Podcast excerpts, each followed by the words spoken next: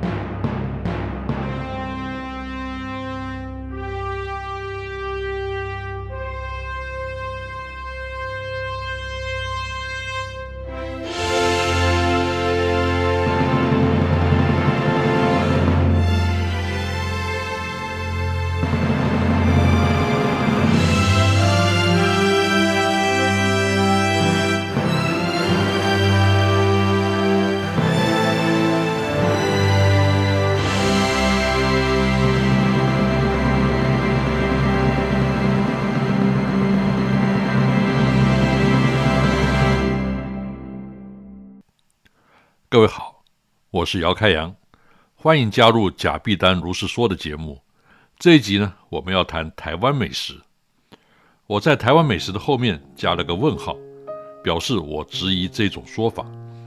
我知道这个会引起争议，所以在展开今天的内容之前，首先我要说明我的评论基础。我开过餐厅，在家掌厨也超过四十年，手艺不敢说有多高。接近职业水平，因此我以下所说的呢，还不能算是无的放矢。我认为，无论是台湾美食或是中华料理，要说是天下第一呢，恐怕太过主观。世界各民族的饮食习惯呢，食材和料理方式各有不同，没有高下优劣之分。我们固然习惯于我们自己的饮食，别的国家一样有他们习惯的饮食。像有的人到国外旅游。天天都要吃中餐，如果没有，宁愿吃泡面也不肯尝试当地的饮食。这是个人的习惯，可以理解和尊重。但要坚持说只有中餐或台菜是天下第一美食，那就不免夜郎自大了。是不是天下第一呢？不是自己讲了算。我举个例子，在游轮上，除了免费供应的自助餐之外，还有要另外付费的餐厅。除了大家熟知的法国菜或是意大利菜之外，亚洲餐饮通常有日本、越南或是泰式餐厅，却几乎没有看到中华料理，更不用说台菜了。由于游轮上的自助餐厅是免费的，所以其他餐厅必须很有特色，并且高档精致，客人才会愿意来此付出额外的消费。那么，为什么越南或泰国菜能够吸引客人上门？而中华料理或台菜却无法存在呢？我觉得问题可能不是出在口味，而是中华料理或台菜的形式无法纳入以西方观念为主流的餐饮系统。譬如餐酒的搭配和上菜的顺序、餐具的布局、饭后的甜点等等，这些已经成为国际间约定俗成的习惯。越南菜或泰国菜也跟进。才能够被主流市场接受。中餐当然也有所谓的中菜西吃，但多被视为应付外国人的旁门左道，无法真正融入饮食文化。其结果是中餐在西方仍然是小个短袜的代名词，上不了档次。反观泰国，在最近二十年，透过文化创意产业的精心设计，将泰国菜和泰式推入国际的上流社会。成为高档的象征，也创造了国家品牌的价值。这里说的泰国菜呢，不是像台湾这种的，而是譬如蓝象这一类的品牌，包括厨艺学校的餐饮体系，这才能创造更高的附加价值。从主题体验产业的角度呢，我提出一个观念：餐厅不只是为了吃饱肚子，更是饮食文化的主题乐园。在这儿。可以在沉浸式的环境中体验不同国家的饮食文化，譬如我们进到日本料理店，先看三片帘子布呢，会听到店员齐声大喊：“，“Urashimase”，也就是欢迎光临的意思。这就是最简单的主题体验概念，让你好像到了日本。而且日本料理店呢，通常都是合适的地板，要拖鞋的，然后一定有各种陈设，让你产生那种氛围。日本料理无论餐厅大小，这些几乎都是必备的。反观台湾，许多餐厅根本是和家庭融合在一起。我吃饭的时候呢，老板的女儿跟我同桌写功课，还会跟我抢电视看卡通。吃饭的桌子就是伙计晚上睡觉的床，装潢呢就更不用说了，完全没有。虽然东西还不错吃，美其名为家庭小吃，但除此之外呢，就一无其他价值。在大陆，我看到又是另外一种景象。姑不论东西好不好吃，但餐厅就会像餐厅的样子。首先，装潢一定是和家庭有所区别，无论是一排琉璃瓦或是两根红柱子。其次呢，厨师一定戴白色的厨师帽，穿白色的制服。第三，冷菜和热菜一定分开两间处理。第四，墙上有厨师证和卫生单位的检查证。这不是一间对外营业的餐厅应该有的样子吗？不管美不美食，先把职业态度做到位，再来谈其他的。所以我常讲，台湾就是缺少尊重专业的态度，无论是消费者还是餐饮业本身。或许有人说，我举的台湾例子呢，是家庭小餐厅才会这样，大型的餐厅呢，还是有一定的专业标准。这话也没错。但台湾人平常光顾这一类小餐厅的几率远大于大餐厅，加上板凳、公路饭店、路边端、夜市小吃交相堆叠，对于降低台湾饮食文化标准的影响力呢，就不容小觑了。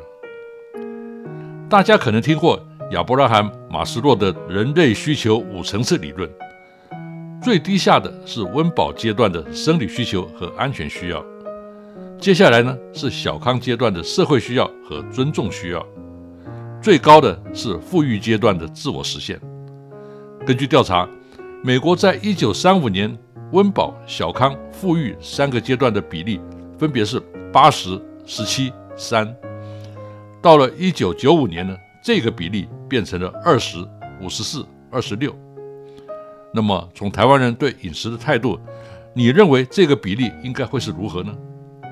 如果像我们的观光部门那样继续推广夜市美食的话，恐怕只能达到温饱阶段的生理需要而已，连安全需要都顾不上。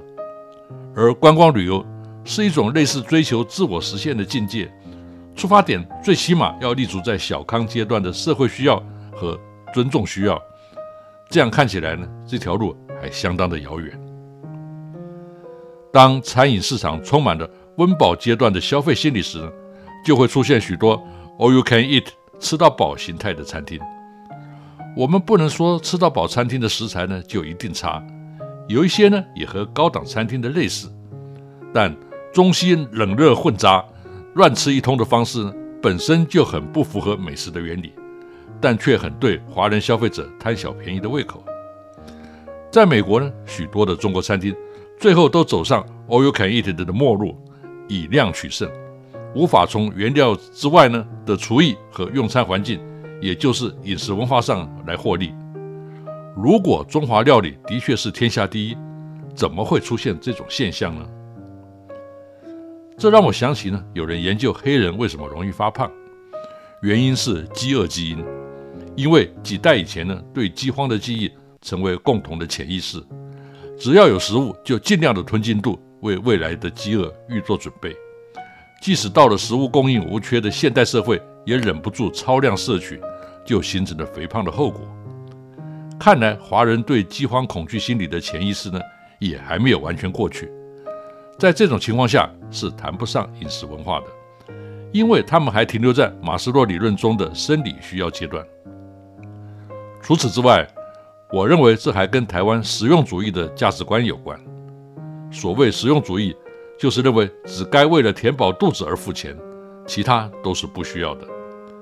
但如果餐厅只是为了填饱肚子，饭店只是为了晚上睡觉，那么这个市场呢就一定很难发展，因为温饱的基本需求呢是有限的，是很容易满载的。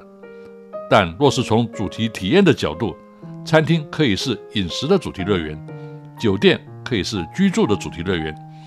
客人愿意付出额外的消费支出，甚至只是为了体验的目的而来，这就让餐厅和酒店成为文创产业体验经济的一环。所谓饮食的主题乐园呢，就是要创造沉浸式的历史文化体验氛围。小到只是喊一句“伊拉塞马塞”，大到整场主题装潢，甚至搭配互动秀的演出，吃什么餐就好像到了那个国家，到了某个特定的年代，得到沉浸式的体验，就能产生愿意付出更高消费的动机。有一次，我到琉球的一个渔港，港内有几艘渔船。码头边呢有一个鱼市场兼餐厅，选购了海产就可以直接交给厨师料理，游客趋之若鹜，因为觉得那是渔船刚打捞上来的，一定很新鲜。由于我在旁边的民宿住了好几天，发现港里的渔船呢从来没有出过海，我当下恍然大悟，原来整个渔港呢就是一个海产主题乐园，那些渔船是道具。鱼市场的海产呢，都是来自外地或是远洋的大型渔船，但因为有渔港整体环境的氛围，就能吸引许多游客。这就是我所谓的饮食主题乐园一个极为鲜活的范例。我们是否可以从当中呢得到一些启发呢？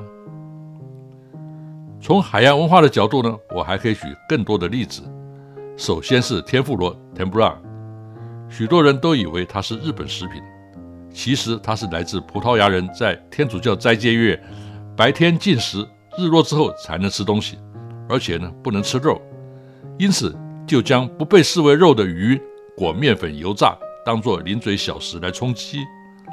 随着大航海时代，葡萄牙人将这种吃法带到日本，经过变化呢，就成为今日的天妇罗。所以开天妇罗店呢，可以用大航海时代的南蛮为主题来做号召。就能产生许多想象的空间。其次，早年英国海军在印度驻防的时候呢，学会了咖喱的料理，规定舰上每一个星期中呢，有一天要吃咖喱饭。这个传统随着英国海军访问日本，也影响了日本海军模仿，直到今天的海上自卫队依然维持这个传统。不但各舰之间会比赛，还产生了各舰不同口味的海军咖喱文创商品。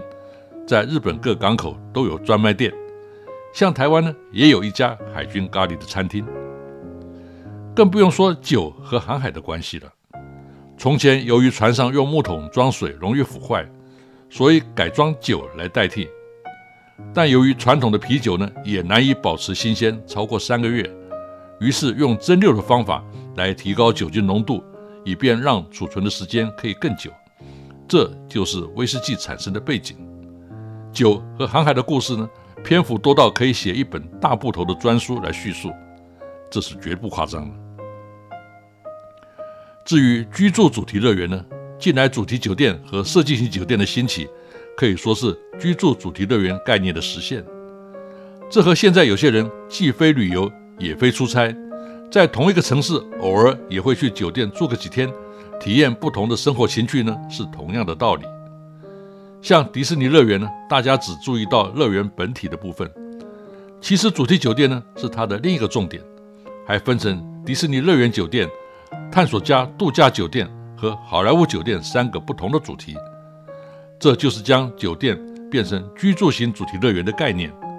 这部分呢，我们以后还会有专门的一集来谈。所以，文创系所的师生们呢，不要每天只是在想设计文创商品的事。让餐厅和酒店主题乐园化呢，是另外一个更大的市场。当然，我们知道，台湾仍然有很多父母呢，很喜欢对孩子说：“不要吃装潢。”意思是食物本身最重要，装潢吃不进肚子、带不走是多余的，没有必要为了那个买单。这也是台湾夜市小吃盛行的原因。但这种观念的存在呢，对于文创产业发展呢，可以说是一大致命伤。有必要来加以辩证。餐厅的装潢就好像食物的包装，我们常批评日本产品过度包装，好像我们是站在环保的道德制高点。真的是这样吗？日本人是很讲究礼数的，拜访人呢一定要带礼物，这不是贿赂，那点东西也谈不上什么贿赂，但却是一个中间的媒介，帮助圆转场面，制造开口寒暄的机会。所以重点不是盒子里装的是什么，值多少钱，而是那个盒子看起来慎不慎重，有没有诚意。我们常看到日本妇女用花布仔细包了几个馒头去人家家，馒头不值什么钱，但作为礼物呢，必须慎重包装，这是礼数，否则就成了施舍，好像人家贫穷买不起，我们是去救济似的。重视礼数本来是中国的古老传统，尔爱其羊，我爱其礼，我们现在却认为那是多余的，是浪费。一个塑胶袋装几个橘子就要去送礼，美其名是不要过度包装，但你在何处？人家缺你这几个橘子吗？这就是我讲的实用主义作祟。少了包装，橘子就只是农产品，是物资。如果包装不重要，那么台湾的文创产业呢就不用玩了，因为那是一二级产业的领域，而不是文创应该所在的六级产业。饮食的主题乐园很重要的一点是把填饱肚子这件事呢提升成为仪式化。我在巴黎和当地友人去一家十八世纪开到今天的餐厅，光点菜就花了超过一个小时，讨论哪里的食材应该怎么料理，配什么酒才好吃。客人和侍者之间呢都很专业，对话旗鼓相当，侍者也不会嫌烦，好像这是必要的过程，不这样反而很奇怪。上菜呢也很慢，中间还要换餐酒，继续讨论酒的学问。等吃完呢，已经超过晚上十二点了。什么叫做仪式感呢？这个就是仪式感。听说这间餐厅当年拿破仑来吃过，付不出钱呢，把他的帽子抵押在这儿，成为这家餐厅独一无二的 IP。虽然这条街呢每一家餐厅都有美食，但这儿却有吸引人非来不可的理由，所以。拥有故事传奇呢，是文创产业的核心竞争力，餐厅也不例外。除了空间氛围呢，餐具也是体验仪式中的重点。我记得好像是博洋写过，说他的日本朋友来台湾的餐厅吃饭，觉得很奇怪，那么好吃的菜，为什么拿一个日本人吃甜豆腐很普通的酱油碟子来装？我说日本人是少见多怪，那起码还是个瓷的碟子。他大概没有看到后来连瓷碟子都没有了，变成了所谓的美奈敏。你知道什么是美奈敏吗？Melamine resin 就是三聚氰胺甲醛树脂。在台湾，你在很多餐厅呢都可以看到一盘一千元以上的大菜呢是用美奈敏不用三聚氰胺甲醛树脂做的盘子呢装上桌的，大家还见怪不怪。因为许多地方呢连这个都不用，因为洗盘子麻烦。而是用风一吹满天飞的宝丽龙碗，还是桃红色的，并且搭配非常薄的塑胶桌布，吃完呢就一包，连残渣当垃圾丢掉。你看公路饭店或是板豆的，没有不是这样子的，大家还不是吃得津津有味？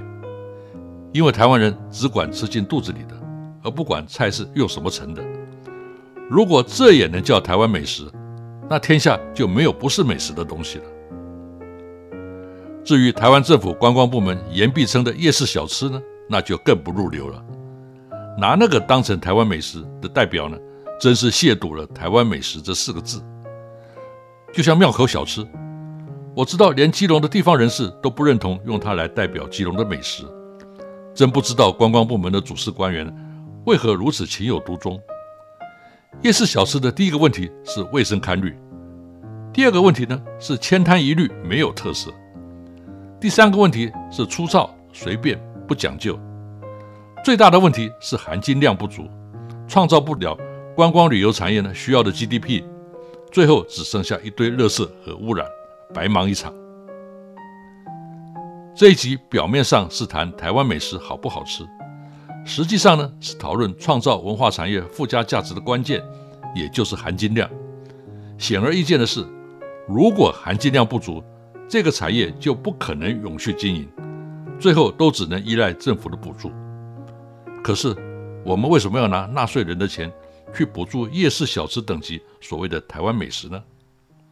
以上是今天的内容，我是假币丹姚开阳，我们下一回再见。